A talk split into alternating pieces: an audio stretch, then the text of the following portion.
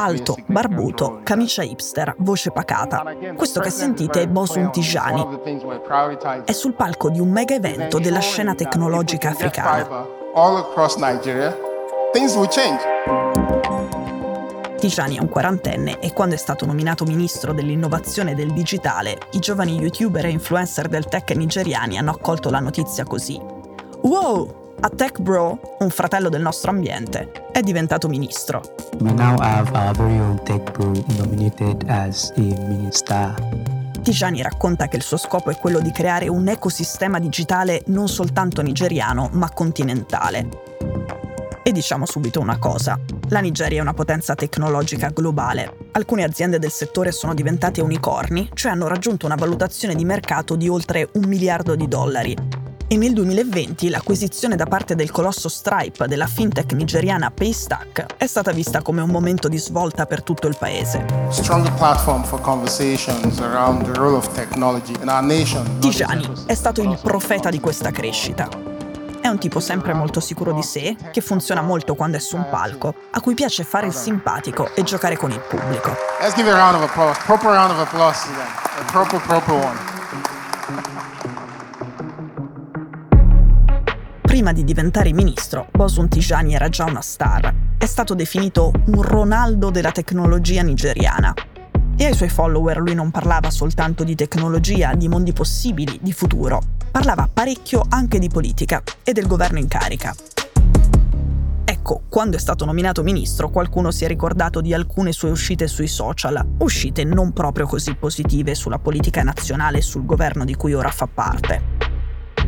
Così la star Boson Tijani ha dovuto fare una delle poche cose che non sembra venirgli benissimo. Si è dovuto scusare.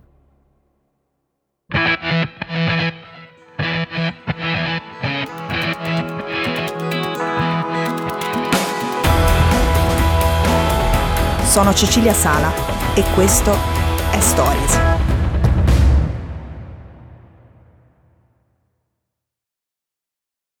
Agege bread is not as popular as it used to be because of organization.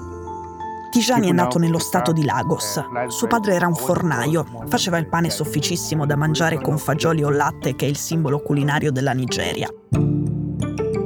Tijani si è laureato in informatica e in economia alla fine degli anni 90 e poi, forse un po' troppo presto, ha cominciato a lavorare in una startup di consegna di cibo online. Un po' troppo presto perché a quell'epoca soltanto lo 0,1 della popolazione nigeriana aveva la connessione a internet. La startup chiude, Tijani parte per l'estero.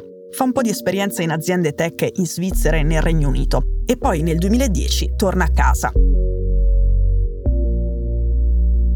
Il 2010 è il suo anno della svolta. Fonda il Co-Creation Hub. L'idea arriva dalle sue esperienze europee e dai contatti con investitori che mettono un bel po' di soldi nel progetto. Co-Creation è uno spazio di co-working e un incubatore di start-up focalizzato sul creare metodi innovativi per risolvere problemi sociali. Offre finanziamenti, microcredito, formazione e networking agli imprenditori locali. E ha un successo micidiale. Tra i finanziatori ci sono anche Mark Zuckerberg. Now, he's one of the world's most powerful people and he's in Lagos today meeting young entrepreneurs. E Bill Gates. Thank you to the Lagos Business School and Co-Creation Hub. La stella di Bosun Tijani brilla a tal punto da planare sulla politica. Per un governo uscito da elezioni contestate e con molti esponenti accusati di corruzione, Bosun Tijani è quel nome che aiuta a cambiare la percezione, a svecchiare. E infatti i media e l'opinione pubblica sembrano entusiasti. Tijani è una ventata d'aria, dicono, ed è competente, nel posto giusto. Prima di lui il Ministero dell'Innovazione era stato guidato da un religioso islamico e poi da un avvocato. Ma non proprio tutti hanno preso bene la svolta. I hold a bachelor's degree in economics from the University of Jos, a master's degree in information systems and management from Warwick Business School. Questo è Tijani in Parlamento poco dopo la sua nomina. Sta raccontando le sue qualifiche e le sue esperienze. I deputati, però, non sembrano per niente interessati. Ai deputati interessa molto di più fare le pulci ai vecchi post sul suo account X, l'ex Twitter. In pratica, appena Tijani è stato nominato, qualcuno è andato a ripescare vecchi tweet in cui criticava i parlamentari e anche il presidente Tinubu, che poi è stato quello che ha chiamato Tijani al capezzale del suo governo. Con questo pretesto i politici che lo vedevano come un estraneo, come un alieno, hanno provato a rovinarlo. Per esempio, una volta Tijani ha chiamato la sede del governo Aso Rock Assol Rock e nel 2019 in un altro tweet aveva scritto il simbolo della Nigeria accanto al tuo nome è costosissimo. Lasciamo da parte il patriottismo per un attimo. La verità è che la nostra etichetta comporta un dannato spreco di energia. Tijani è tutto sommato un cosmopolita che forse fino a poco tempo fa non avrebbe mai pensato di fare politica nel proprio paese e aveva scritto quel tweet come sfogo dopo aver avuto difficoltà a ricevere un visto per viaggiare all'estero, probabilmente a causa dei problemi di sicurezza interni alla Nigeria. In Parlamento un senatore lo accusa. Quel post dimostra che non apprezzi il passaporto nigeriano e quindi la Nigeria come nazione. A quel punto Tijani si è scusato tantissimo. Voce dolce, mani dietro la schiena. Sono cambiato e vengo in pace, sembrava voler dire. Alla fine, il presidente del Senato gli ha concesso di fare un inchino per suggellare le sue scuse.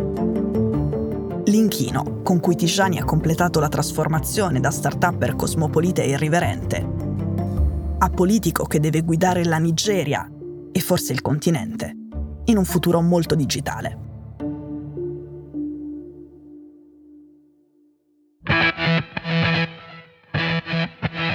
Stories è un podcast di Cora News prodotto da Cora Media. È scritto da Cecilia Sala. La cura editoriale è di Francesca Milano. In redazione Simone Pieranni. La sigla e la supervisione del suono e della musica sono di Luca Micheli. La post-produzione e il montaggio sono di Daniele Marinello. La producer è Monica De Benedictis. Le fonti dei contributi audio sono indicate nella sinossi.